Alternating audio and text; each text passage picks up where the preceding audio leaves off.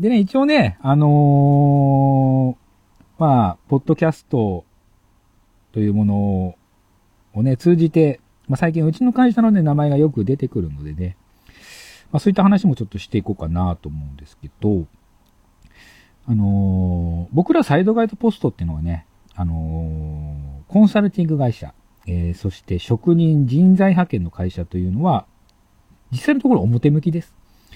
基本はやっぱり優秀な蕎麦職人、えー、日本蕎麦屋さんの経営者を育成する人材育成の会社として発足した会社です。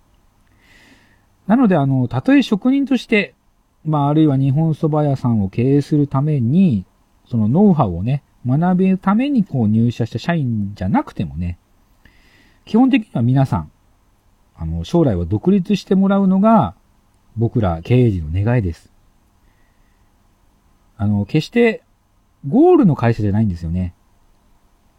そう皆さんが経営者としてのスタートラインに立つための会社だと思ってください。あの、例えばね、街中で迷ったら、道がわかんなくなったら、やっぱり知ってる人に聞くと思うんですよ。交番行っておまわりさんに聞く。その辺歩いてる人に聞く。まあ、最近はね、スマホっていうね、便利なものが出てきてるんでね、ちょっとこれは当てはまらないのかもしれないけども。やっぱりね、仕事の迷いっていうのは、やっぱり仕事の中に答えがあるんだと僕は思ってます。だからみんなが経営に関すること、そして職人は職人としての技術を学ぶ。まあそういったことはね、やはりその仕事に携わることが一番の近道だと僕は思ってます。なので、あのー、僕は別にその、コンサル業がしたくて、この会社を立ち上げたわけじゃなくて、このコンサル業というものを通してみんなにね、経験値を積んでもらいたいということでこのビジネススタイルを選んでます。やっぱり仕事を始めた人たちはそうだと思うんですけど、やっぱりね、仕事してるときはね、なんでだろう、どうしだろうをね、常に考えて、そう思ったらその場で解決してください。これインプットね。近くにいっぱいお手本います。職人経験者もいます。当然経営者を教えた人もいます。いっぱい経験を積んでいる先輩たちがいますので、その方々にいろいろ聞いてインプットしてください。そして、そこで得た技術、経験、知識、まあ、こういったのもね、ぜひね、後輩、そしてクライアントのために使ってください。これアウトプットね。いっぱいできるでしょ？うちの会社。インプット、アウトプット。ね。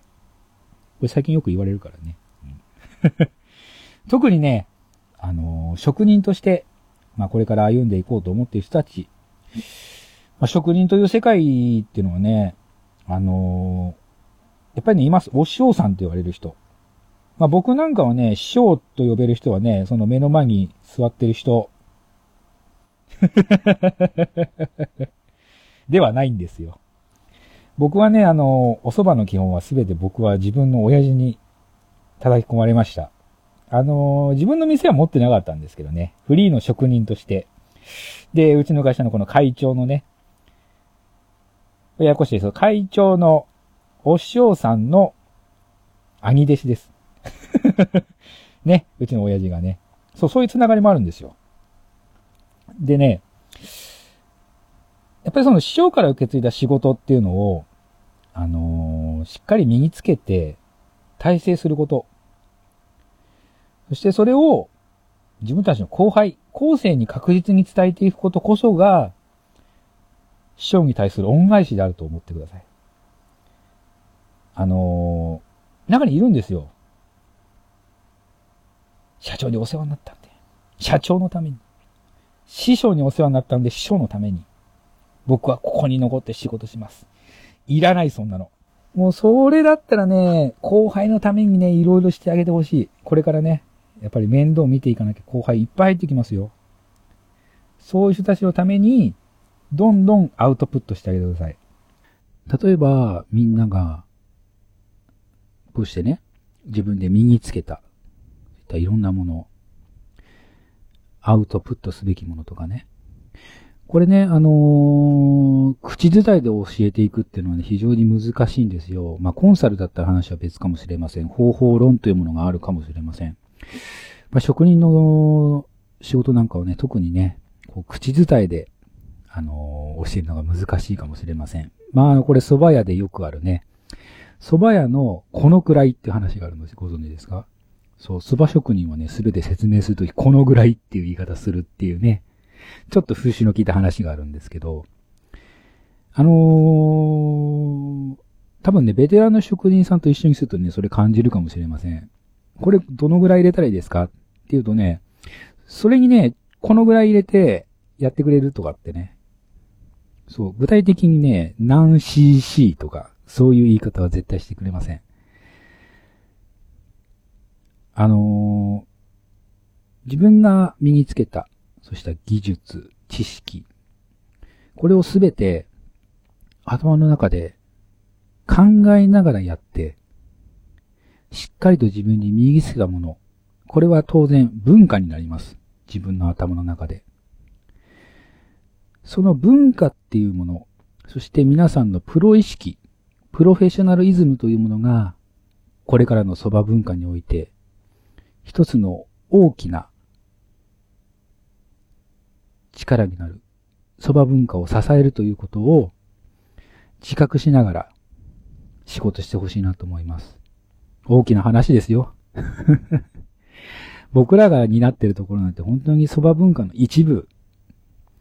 本当に隅っこの方かもしれません。でもね、やっぱり一人一人職人がそういった文化を持つこと、考えを持つことというのは、これからの文化を支えていく、継承していく上で、後世に伝えていく上で大事な文化になるんです。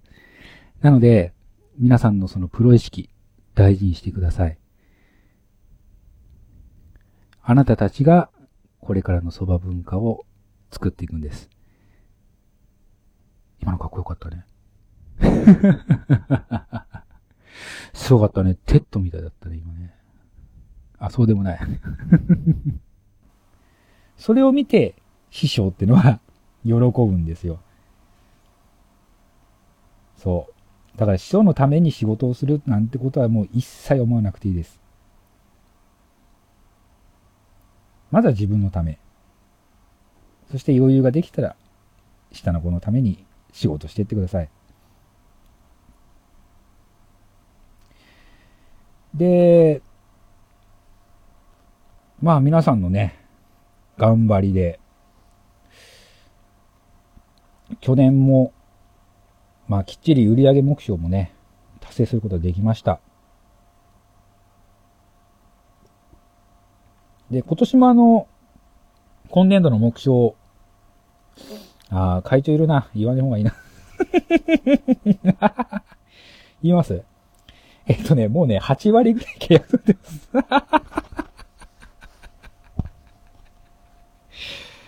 でもあれですよ、目標ずらさないですからね、僕ね。えー、あの、ちゃんと提出した目標までしかやらないですから、僕。はい。じゃあ、これに関しては後で喧嘩しましょうね。はい。すいません。でね、あのー、これもやっぱり去年からね、しっかり準備して、しっかりそういうことができていたからこその、今のその8割なんですよ。当然今年は来年に向けての仕事をね、後半のあたりしなきゃいけませんからね。まあでも本当に皆さんお疲れ様でした、本当に。でもね、一つ残念なことがあるんですよ。まあ今年7年目でしょ毎年ね、独立する人間が出てたんですよ、去年まで。でもね、今年ね、出なかったんですよ。気づきました？ね、ジョームは気づいてたよね。あーって言ってたもんね。うん、副社気づいてないでしょ。絶対そうだと思った。でね、さらに言うなればね、えー、独立したね、名古屋のチームが戻ってくるっていうね。マイナス1じゃねえかって、いや、悪い話じゃねえんだよ。悪い話じゃねえんだよ。まあ、こっからちゃんとお話していくからね。一応ね、今回ほら、みんなにあの、アンケートをね、取らせてもらって、で、あのー、それにね、ちょっと答えながら、一応今話展開しているので、ちょっとね、言い組んだ話になるけど、ちょっとここからはじゃあ名古屋とね、仙台のお話ししていこうと思うんですけど、まあ名古屋に関してはね、まあ2年前に独立して、で、そんな悪くはなかったよね。赤字ではなかったけども、まあもう一伸びがないので、まあ一応ちょっと戻ってきて、で、ちょっと一回仕切り直そうかっていうことでね、一応やってますけども、多分ね、その、戦術というよりかは戦略を学んだ方が良さそうな感じだったかな。俺からすると。うん。あのー、戦略っていうのは、まあ、これ意味だけ言っときますけど、戦略っていうのは将来を見通しての方向性だよね。で、戦術っていうのはそれを達成するための具体的な手法とか手段のことを言ったりするんだけど、まあ、なんかうまくいかないとね、戦術だけこう、こちょこちょこちょこちょしようとするんだけども、戦略をいじる必要もあったんじゃないかなっていうところでね。まあ、ここに関してはね、ゆっくりやっていきましょう。ちょっとここであんまりね、深く話することでもないんでね。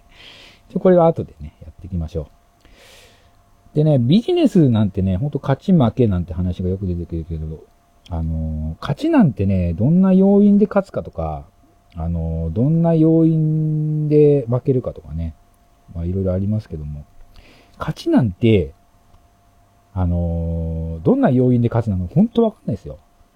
野球とか見ててもそうだと思うんですけども、信じられないようなプレーが起きて、それで流れが変わって勝ったりとかね。運がね、大きく関わってたりすることがあるんですよ。ただね、あの、負けるっていうことに関してはね、ある程度法則ってあるんですよ。そうそうそうそう。負けに関してはね。あの、傾向ってものがあって、原因はね、大体ね、あ、答え出そう。ああ、ちげえな。あの、情報不足。なんでね。でね、情報不足から来る、その慢心、思い込みっていうのが、結構危険だったりするんですね。このぐらいでいけるんじゃないか。このぐらいで勝てるだろう。っていう慢心、思い込みそれは本当に情報不足から来るところだと思うので、まあ、そうですね。いろいろと研究するってことは大事かもしれないよね、相手をね。うん。これ必要なことだと思います。そして、えー、っと、まあ、仙台はね、まあ、あの、復興支援という形で、まあ、これまで5年間付き合ってきましたけども、まあね、これをね、ビジネスに変えるっていうところではちょっと難しいなとも思うんですけど、あの、そもそもね、あの蕎麦屋さんの数、母数っていう点でね、考えると、やっぱり基本的にはね、お二人で展開していくのがベストだと僕は思ってるんですよね。これにはね、もう一つ考え方があって、あのクライアントとの関係を重んじると、こう、多くのスタッフが、こう、うちみたいにね、関東みたいに、一つのクライアントにいろいろな人が関わるというよりも、やっぱり買って知ったる少人数のスタッフが出入りして、で、そのクライアントさんにこう、寄り添って、深く付き合うような、あの、ビジネスをしていった方が、あの、より、こう、ビジネスに集中させることができるんじゃないかなと思います。その手間だけはちょっと絶対省かずにあの、人でビジネスしてほしいなって僕は思ってる。まあ、お二人に関しても絶対問題ないと思ってますけど、あのまあよくね、この話 しますけどね、仙台でもね。あの、努力ってね、絶対報われるっていうのはね、あの、不正確だと思うんですよ、僕。本当に努力っていうのは正しい場所、それから正しい方向、えー、適正な量をこなした努力っていうのは僕は報われると思ってるんですね。じゃあね、適正な努力ってものが何なのか、っていうお話ししましょうか、ちょっとね。まあ、僕もね、ポッドキャスト、えー、こういったの配信するようになって、やっぱりね、面白くしたいとかね、みんなに笑ってほしいとかね、ちょっとでもね、面白いものになればなとかっていろいろ考えるんですけどね。やっぱりね、結局ね、僕ってね、喋り喋りの音痴なんですよ。そうそう、音楽が、あのー、苦手な人をね、音痴って言いますよね。これね、喋りにもね、音痴っているんですよ。このね、音痴っていう人の特徴っていうのは、例えば音楽だったらその音、音をね、探すところなんですよ。これおしゃべりも一緒で、面白いとこどこだろうなってこう探すことをね、音痴って言うんですよ。ね、ついついついついこう、あ、ここの方が面白いかな。あそこの方が面白いかなってね、ついつい探しちゃうことを僕は音痴って呼んでるんですけどね。おしゃべりの音痴って呼んでるんですけども。あのね、もともと面白い人ってね、そんなことしないんですよ。やっぱりね、自分に感覚がある。あの、話を聞いていれば、どの言葉で返せば面白くなるかってことがね、やっぱり身についてるんですよ。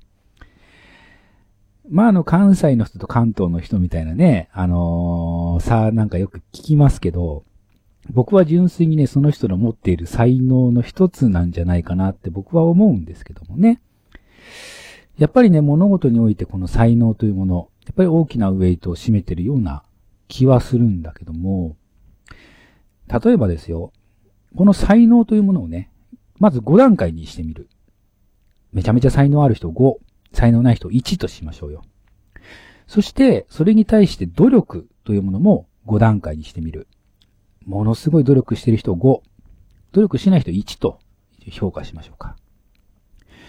才能がある人が最高の努力をすれば 5×5 で25点の最高得点を出すことができますよね。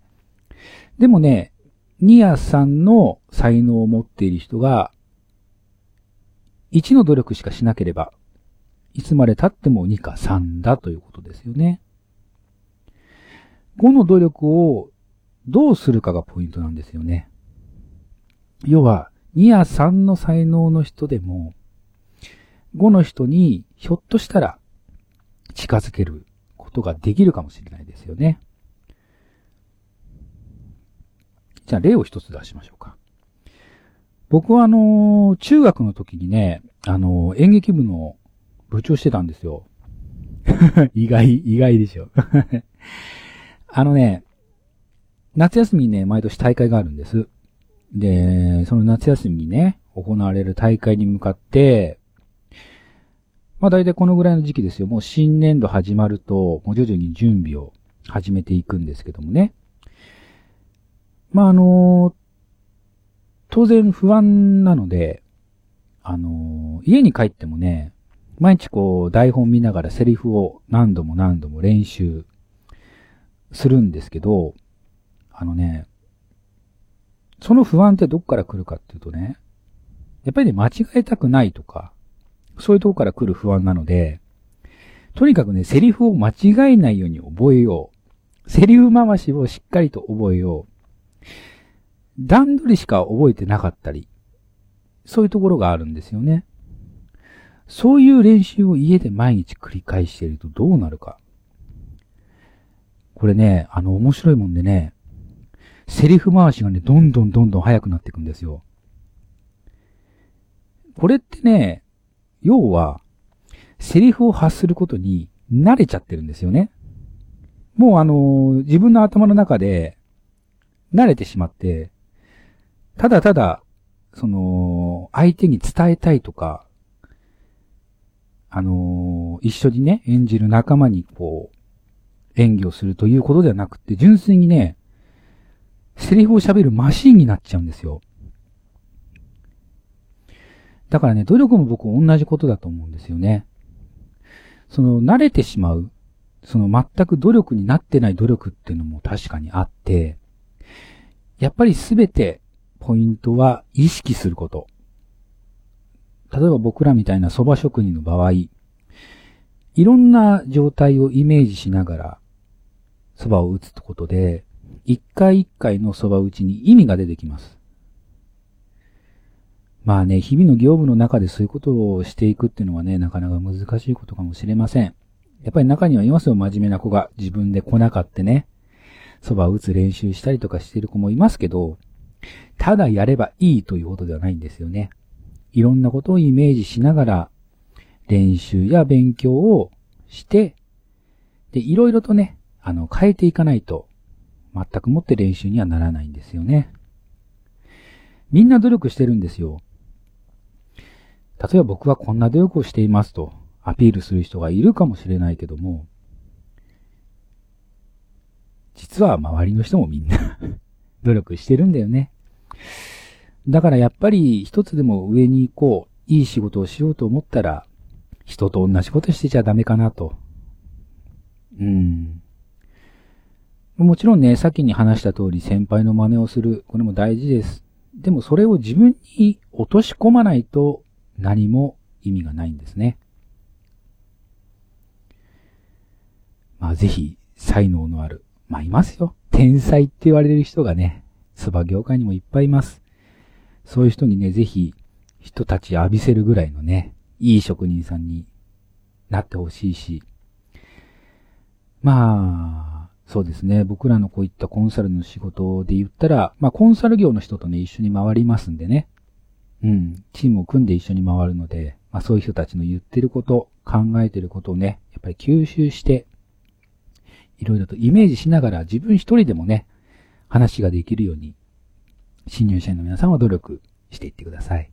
なのでね、まあやっぱり一つの仕事をね、的確に、あのー、大切にやっていきましょう。ね。もう本当にね、あの、強く願ったことってね、意外と空振りしないんでね。うん。なんとかしようっていう、やっぱり強い思いを持ちながらね、一件一件しっかりやっていきましょう。ね、積み重ねていきましょう。まあでもそんなとこですかね。うん。じゃあ、えっと、もらった質問の中からいくつかちょっとね、行きましょうか。えっとね、まずこれ、まあ名前書いてないからあれだけど。あの、なぜ最近うちの会社異業種を多く採用するようになったかって話なんだけど、あのー、僕らみたいなね、中年ですよ、もう。おっさんです。40代のおっさん。もう中年まっしぐらみたいなね、僕らからすると、あの、やっぱりね、若い子の意見ってね、斬新で、新鮮なんですよね、やっぱりね。で、若い子からすると、こう、仕事をしていく上で、やっぱり人脈とか知識を持ってるっていうのは、やっぱり我々世代なわけなんですよね。で、まあビジネスとビジネス、あの、ビジネス上でのウィンウィン、両方ね、こう利益があるようにみたいな話っていうのはよく聞くんですけども、これね、当然のことながら上司と部下の関係でもウィンウィンって必要なんですよ。で、まあ君たちみたいな、やっぱり新入社員同士の中でも、やっぱり出てくる必要なものだと思うんだよね。やっぱり人間関係って大事だよ。で、そのウィンウィンを、あのー、さらにこう引き出すために、あの、その関係性を加速させてね、やっぱりより良い社内環境を早急に、早急にこう作り上げるためには、やっぱり異業種っていう人たちは絶対必要になってくると僕は思ったんです、ここ2年、3年ぐらいでね。だから、急激に増えたよね。元営業とかね。そうだよね、2年目だもんね。で、3年目か。そうだよね。まあ、いろんな業種の人たちを集めて、一つのチームを作るようになったのは、まあ、そこですね。その、ビジネス上でのウィンウィンだけではなくて、我々、あのー、同じ会社で働く人間の委員も作りましょうというところから、この異業種という方を多く最近採用したっていうところが、あると。いいかなこれで。質問した人誰だかわかんないけど。いいよねああ、お前か。いいよねはい。いいってことだったりじゃあ、いいです。次行きます。あー、でね、えー、もう一つあったのが、えー、新人が一番になる方法はどうやったらなれますか？これは面白いなと思ってね。まあ、新人がつってるからね。まあ、新人さんの中でなんだろうけど。あのー、実力、あるかどうか、なんて話はありますけどね。あのね、昔、あ、でもねえか。何年か前だな。あのね、人生は運よりも実力よりも勘違いさせる力で決まっているっていう本が流行ったのって知ってます？読んだことある人？あ、意外と、あ、そうなんだ。まあ、あのー、あるあるですよ、これ。あの、世の中には実力のない、実力がないのに出世する人と実力があるのに出世しない人っていうのがいるんだよね。あー、ね。うん、あのー、例で出ていたのが、アメリカのブッシュ元大統領の例が出てましたね。え、っと、まあ、3.11で、あの、テロの後、まあ、支持率が低迷してたブッシュ大統領、テロ対策を大きく打ち出して、テロ対策の支持をぐんと上げるんだよね。そうしたら、苦手と言われていた、その経済対策の支持率も上がってった。で、結果的に全体的な支持率も上がったっていうことがあるわけでね。そう、全く違うところから伸びて、全体的な支持率も上がって、なんとなく周りからすると、あ、ブッシュ大統領あの後支持率がすごい上がってるなと。そう。周りはその勘違いに気づかないってことが意外と多い。っていうことなんだよね。えー、っとね、この本の中で、えー、っと、そのことをね、錯覚資産と呼んでいます。まあ、要はね、本当の実力なんてね、誰もわからないんですよ。まあ、要はね、その実力を測るものなんてものはね、一つもないんで、で、物差しがあるわけでもない。スピードを測るスピード感があるわけでもない。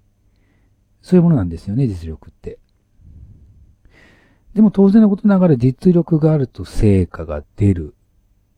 まあ、そうすると、錯覚資産が生まれる。で、この流れね。ちょっと一回ホワイトボード書こうか。実力があると、成果が出る。まあ、例えばね、その人のプレゼンが一度うまくいくと、ここにね、錯覚資産が生まれるんだよね。まあどうなるかっていうと、例えば、あの人のプレゼンっていいよね。あの人の意見ならうまくいくかも。まあ勝手にね、相手がね、想像してくれるんですよ。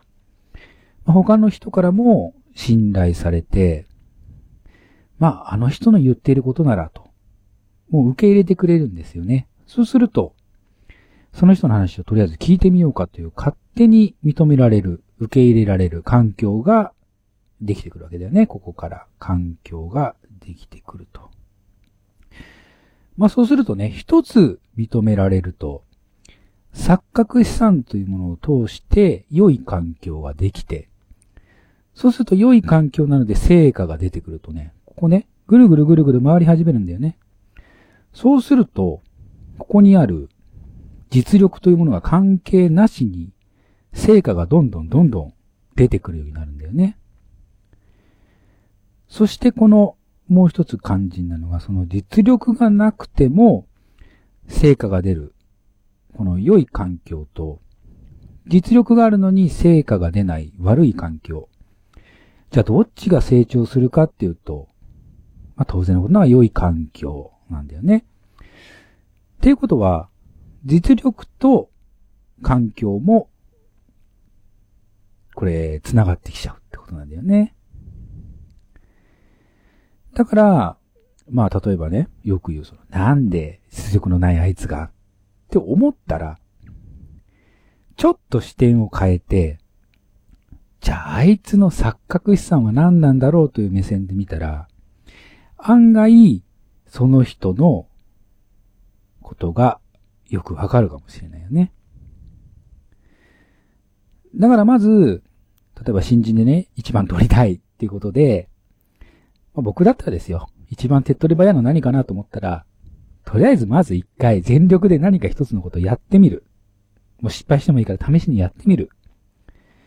ことが、本当に新人で一番を狙っているんだったら、そこが一番早道なんじゃないかなと僕は思ってます。当然良い環境の中で仕事してるんだから、当然、あのー、成果とともに技術も知識もやっぱり身についていくよね。それだけ経験するんだ。どんどんどんどん強くなっていくんだから、悪いことではないですよ。だからそこをね、ちょっとね、うまく使ってみると面白いかもしれないね。じゃあ、そうですね。まあ、そうするとちょっと時間的なものもあるので最後にしたいと思うんですけども。まあ話がね、ちょっと入り組んでっちゃったので、まあ最後にあの、当初のね、あの、目的もありますけど、新社会人の方々に向けて ちょっと一つだけ話しておきましょうかね。まあ当然、まあ今回、あのー、来てくださった皆様、まあここにいるみんながね、ちょっと共有してほしいんですけども、まあ新社会人の方特にね、聞いといてほしいんですけども、あのね、頑張れって言葉が嫌いな人っています？ちょっと手挙げてみて。頑張れ嫌いな人。あ、意外、意外ね。いいんですよ、無理しなくて。あのー、頑張れっていう人もね、だいたい頑張ってんだよ。うん。でね、あのー、僕らやっぱり上に立って人間っていうのは、あのー、あんまり細かくね、いろいろ言いたくないので、あのね、便利に使うんです、この頑張れって言葉。でね、この頑張れって言葉にね、10も20もね、意味を込めるんですよ。だからね、その言葉にね、あの、プレッシャーなんて感じなくていいです、皆さん。あの、言われたらね、その10のうち、1でも2でもいいから感じ取ってくれればいいんです。で、いつかね、言いますよ、皆さん。自然に。頑張れって。その時は皆さんも頑張ってるんだってこと。だから、あのー、もしね、この先、まあ、特に新入社員、そしてまあ、聞いてくださってる新社会人の皆さんにね、公平ができたり、あるいは同僚がちょっと落ち込んでる時、頑張れって言葉を言う時にはちゃんと心を込めて、頑張れって言ってあげてください。その頑張れの中にいっぱい思いを詰め込んでください。ね。ということで皆さん、頑張ってください。まあそんなところで、じゃあ今日は終わりにしたいと思います。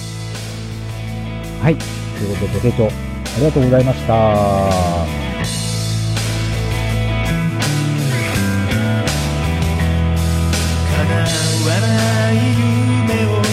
き続けて砕け散りながら僕らは進んでゆくそしてずっと探してた大切なものはただ信じ合う心だ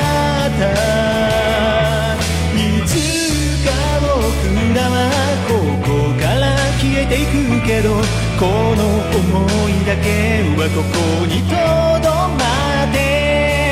足元に散らばってうつむいていたら見えるように全てがうまくい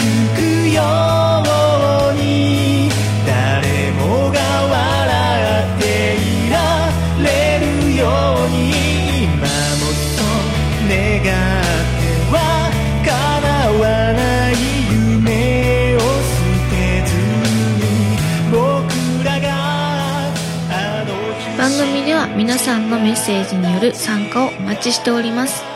番組メールフォーム、Twitter などの各種公式 SNS へ送ってください。それではまた次回、皆さんのお仕事がうまくいきますように。